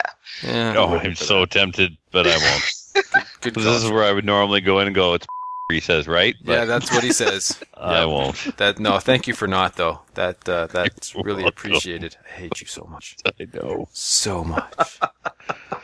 Anyways, it was a nice email from John McLean. Well, So- look, here's the thing: if you keep your booger hook off the bang switch, doesn't matter what gun you got in your hand, it won't negligently discharge. True. That being said, a DASA gun is harder to do, but I still say an idiot still can. And just because you accidentally shoot off your Glock doesn't mean that the Glock is inferior. It means you're inferior. So, I don't know. I I still think that the double action, single action is an answer to a problem that doesn't exist. I, I, I still concur. That being said, um, Snuffleupagus got his hands on a Beretta 92. I forget which one it is. I want to say it's an A1, maybe. I don't know. It's not an FS. Uh, sweet gun. I mean, I can't hit the mag release to save my life, but it's a duty gun, so you're not supposed to be able to access it like you do a nipstick pistol. You got to keep that in mind. It's, you don't want to accidentally drop your mag while you know wrestling with the gun or taking it out of the holster or whatever. But anyway, uh, it's I I shoot lights out with it. It's accurate. It's Oh, I- reliable. it's Yeah, yeah, yeah. I got nothing wrong with the. I yeah, I like the Beretta 92. It's one of my favorite handguns in terms of appearance. I really like the looks of it. I don't know why I don't have one. Growing up, I wanted a Glock and I wanted a Beretta. Yeah, yeah. No, they are well, the cool. double action on them is really really smooth too. Yeah. Like on the uh, uh, on the shadow, it's it's a little bit hinky all the way through, but this thing has got such a smooth pull all the way through the trigger. This is a Beretta 96. You still got that thing? I asked you for a price on that like four months ago. You never answered me. It's because he doesn't want to sell it to you. He doesn't want to sell it to me because he knows I'm going to beat him up on the price. Probably. You He get me for twenty know. bucks, right? I was going to give him 27 actually. Ah, wow. I'll give you a dollar for every model number it is, so ninety-six dollars final offer. There you go. But yeah, No, you're on glue. You're on glue, Adriel. If you think the double action is better on that than a than a shadow. Oh, it's heavy. Like it's it's heavy, but it's smooth all the way through. Or maybe just this one's been shot a lot. I don't know. It doesn't look like it's been shot a lot. No, I Mm. just think maybe you picked up a bad CZ. Maybe. And we're we're talking double action trigger, not the Yeah, single yeah. action trigger Yeah, pull. yeah. The single action trigger pull on the CZ is excellent. CZ. Yeah, and it's like way worse on the. The take up on the on the Beretta uh, uh, in single action is pretty bad. Well, look, I got nothing wrong with a double action only gun or a single action only gun, but I don't like it when they mix them up. I, I understand their theory behind it, but in my opinion, the trigger press should be consistent for every shot you fire, especially for a duty or defensive handgun, because you don't want that first shot to be long and heavy, and then your second shot be a negligent discharge because you're expecting that long and heavy shot again. Yes, you can train that out of a person, but really, why would you have to? Why, why not just pick up a gun that is going to have the same trigger pull every time?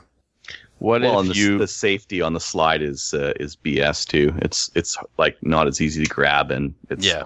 complicated and Well, I wasn't oh, necessarily beating up the 92. I just wanted to just say that's that's my biggest beef with the double action single action is that sure, look, if you go on YouTube and check it out, yes, there are a lot more negligent discharges with Glocks than there are with a double action single action handgun. But I mean, it does answer that problem or it does sort of solve that problem. It helps that sort of go away because that first trigger press is really long and heavy.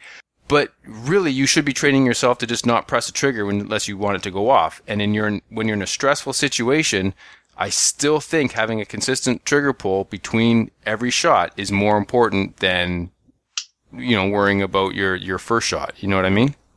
Yep. Cool. What's Trevor think? Um, I I'm just I'm kind of coming up with scenarios like, all right, you keep it cocked and locked. Well, Well, then that's that not- single action is so light, and you got to dis- you can disengage the safety. If it's double action only, you don't have to put the safety on.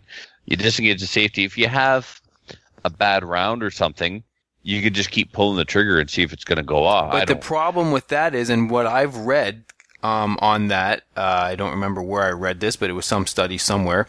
They said that that's actually a bad thing because if you can keep pressing the trigger, people just keep pressing the trigger. Yeah, and, they, don't, solve the tap problem. rack and get that lu- Yeah. that dud out because how many times have you pressed a trigger on a, a dud cartridge and it didn't go bang, but the second time it did? Very few. or an empty empty chamber. or an empty- that's, that's empty when you hear that click a lot. If, yeah. So that's probably a detriment, not a not a safety feature. Mm. hmm Yeah. Yeah. I just we need somebody smarter than us to come on and explain what the um, rationale was behind the double action, single action. Well, I Why think it was to stop the negligent discharges because they're you know going switching from revolvers to 1911s. Everybody was because they they everybody preps the trigger right, and if you're prepping the trigger on a 12 pound uh, trigger on a revolver, and then you switch to a 1911 or some other single action semi-auto, you prep that trigger and it's going off. Mm. hmm You you just don't prep the trigger until you're ready to shoot. I mean that's sort of kind of one of the rules, isn't it? Don't press the trigger till your sights are on target. Yep. People, That's a good one. yeah. Mhm. Um, I don't know. That's just my opinion. It's a good opinion. yeah. All right. I'll take this one from Craig Adriel. Yeah, sure. Okay. It's like Yep. six you know, lines I, long. I want to contri- I want to contribute and, and do my part. It's from Craig. He says, "Hey guys, I picked up my first two ARs. I like I like that. I picked up my first two ARs. As you should buy them in pairs because they get lonely if you only have one. Yeah, yeah, exactly. And they're both chambered in 556. I've read 223 works as well, but has lower pressure than 556. How would you compare a the 62 grain projectile versus the 55 grain? Um, well, I'd use a scale to compare them. Yeah, I would compare them that way as well. I would also compare them numerically, noting that the 62 is exactly seven grains heavier than the 55. because science and the performance between the two. My optic has drops for the 556, so I purchased that first. But the 223 is generally cheaper, so I'm interested in your thoughts on the differences. Thanks, Craig. And the drops have to do with the speed. So, yes, you could have a turret that is calibrated for 55 grain 223 at 3,200 feet per second. Well, if you change anything, it's going to change those drops. They'll be out of spec. You can also load your own ammo to the speed that will calibrate with that reticle. Um, yeah. Well, here's the thing: two two three works just fine in a five five six. If you Mm-hmm. load your own ammo, then you can load it to very similar speeds as the five five six, um, or even faster. It's not that the five five six is any faster. It's, it's just got a higher pressure spike when you when it first goes off, and it's just due to the the profile of the neck, I believe, this and the shoulder. But that's a non-issue, really. You're perfectly safe running two two three and a five five six, and um, you can load them to, to match your turret, no problem. And if you're stuck buying factory ammo because you don't have a, a, a reloader um, press, a loading press yet, then you need to go and buy a, a press to reload your own ammo because Yeah, that's what you need deal. to do. Yeah. I, I, I for the for the style of shooting that I do with my AR, uh, and the even even with the twist rate barrels that I've had, my NEA with a one in seven would stabilize 55 grain, no problem. With the scope, it was shooting like well under two inches. My STI with the um, one in eight twist barrel from the Stag three gun rifle, they they all stabilize five, 55 grain well enough for me to be satisfied with the accuracy. The only reason I would ever go heavier would be if I was shooting a type of competition or match where I really had to stretch out past 300. Uh, otherwise, I'm just everything is fine with 55 grain. I mean, we're going to the range and we're plinking Yeah. now. You know, so uh, if you just happen to have, I, I, I- and, and and have you ever seen 62 grain projectiles available to buy to reload, Matthew? Mm, I haven't really looked for them. I always go 55. Yeah, I mean they're out there, but 55 Campro is making a good 55 grain projectile right now that I put up against Hornady, and everything was the same: same rifle, same brass, same primer, same powder. The only difference was a Hornady projectile versus a Campro, and the Campro group was significantly better. So, that's cool. hmm I mean, heavy bullet if you want to shoot further. That's all. Yeah, that's basically what it is. Cool. Hopefully that helped. Great. Well, if you want to send the show an email, send it to slamfireradio at gmail.com. Next up, we have some iTunes reviews, and we've got a portion of one. Uh, it's from Beanpod. Was this from Beanpod? Yeah, this is a Bean Beanpod. Yep, Beanpod. Yeah. Beanpod. Uh, it starts off Hello from Tennessee. Really enjoying listening to you guys while I work on my reloading bench. Lots of good info and entertaining to boot. Little news from south of the border. And then that's where And it it cuts stops. off because we we apparently need to register to read the rest, and so I went ahead and registered, and now we can't read the rest. It's Yep. gone. So I don't know what happened. I broke the internet somehow, but the rest of that review is somewhere in cyberspace. So if Maybe we there ever is come no more. across it, we'll read the rest. Maybe that's just the end of it. Maybe he knows. Little news from south of the border. Yeah. That's it. So if you want to leave us a review on Beanpod, make it 150 characters or less, and that way we can read the whole thing. Uh, yeah. Or or or do it on iTunes because iTunes you can yeah we can access that apparently. Yes. I But thank you to reviews yeah thank you thank you to you from Tennessee for sending that in. I don't know who you are or where in Tennessee you are because that's all we got is from Tennessee. So but thank you anyway. Yeah. Mhm. If you'd like to leave a leave a five star review, we've got 155 star reviews so far. Uh, 117 from Canada, 30 from the U.S., one from Australia, one UK, one Lithuania, and one Belgium. And thanks very much to everyone who already has. I think we just Uh, need to read that list if we get a new one from a new country from now on. So Maybe. if you want to hear those numbers again, because I'm sure everybody does, because they only hear them every week. You got is to. You got have? to. Huh?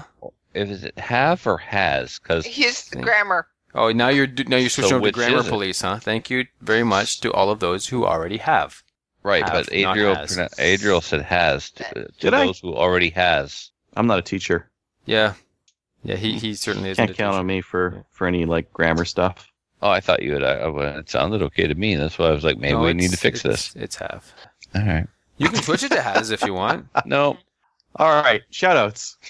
uh, to all the guys who came out to help me set up this weekend's match. You're welcome. Uh, we only got you. yeah, thanks, man. we only got uh, we so seven stages of the match, right? We did two on Sunday and ended up just kind of organizing stuff because at the end of the year, people just kind of put stuff wherever, and so sometimes anyway. Uh, so we, we you know we started late in the day. We only got two stages done. We got back out there on Tuesday, and Chris Kingston. Uh, it was just like, well, we got the guys. You want to do another one? Because I was, I we had did a couple and it started to rain and stuff. I'm like, it's good, man. We'll come back. We'll get the rest done like throughout the week. He's like, well, we're here now. I'm like, I love you. Thank you so much.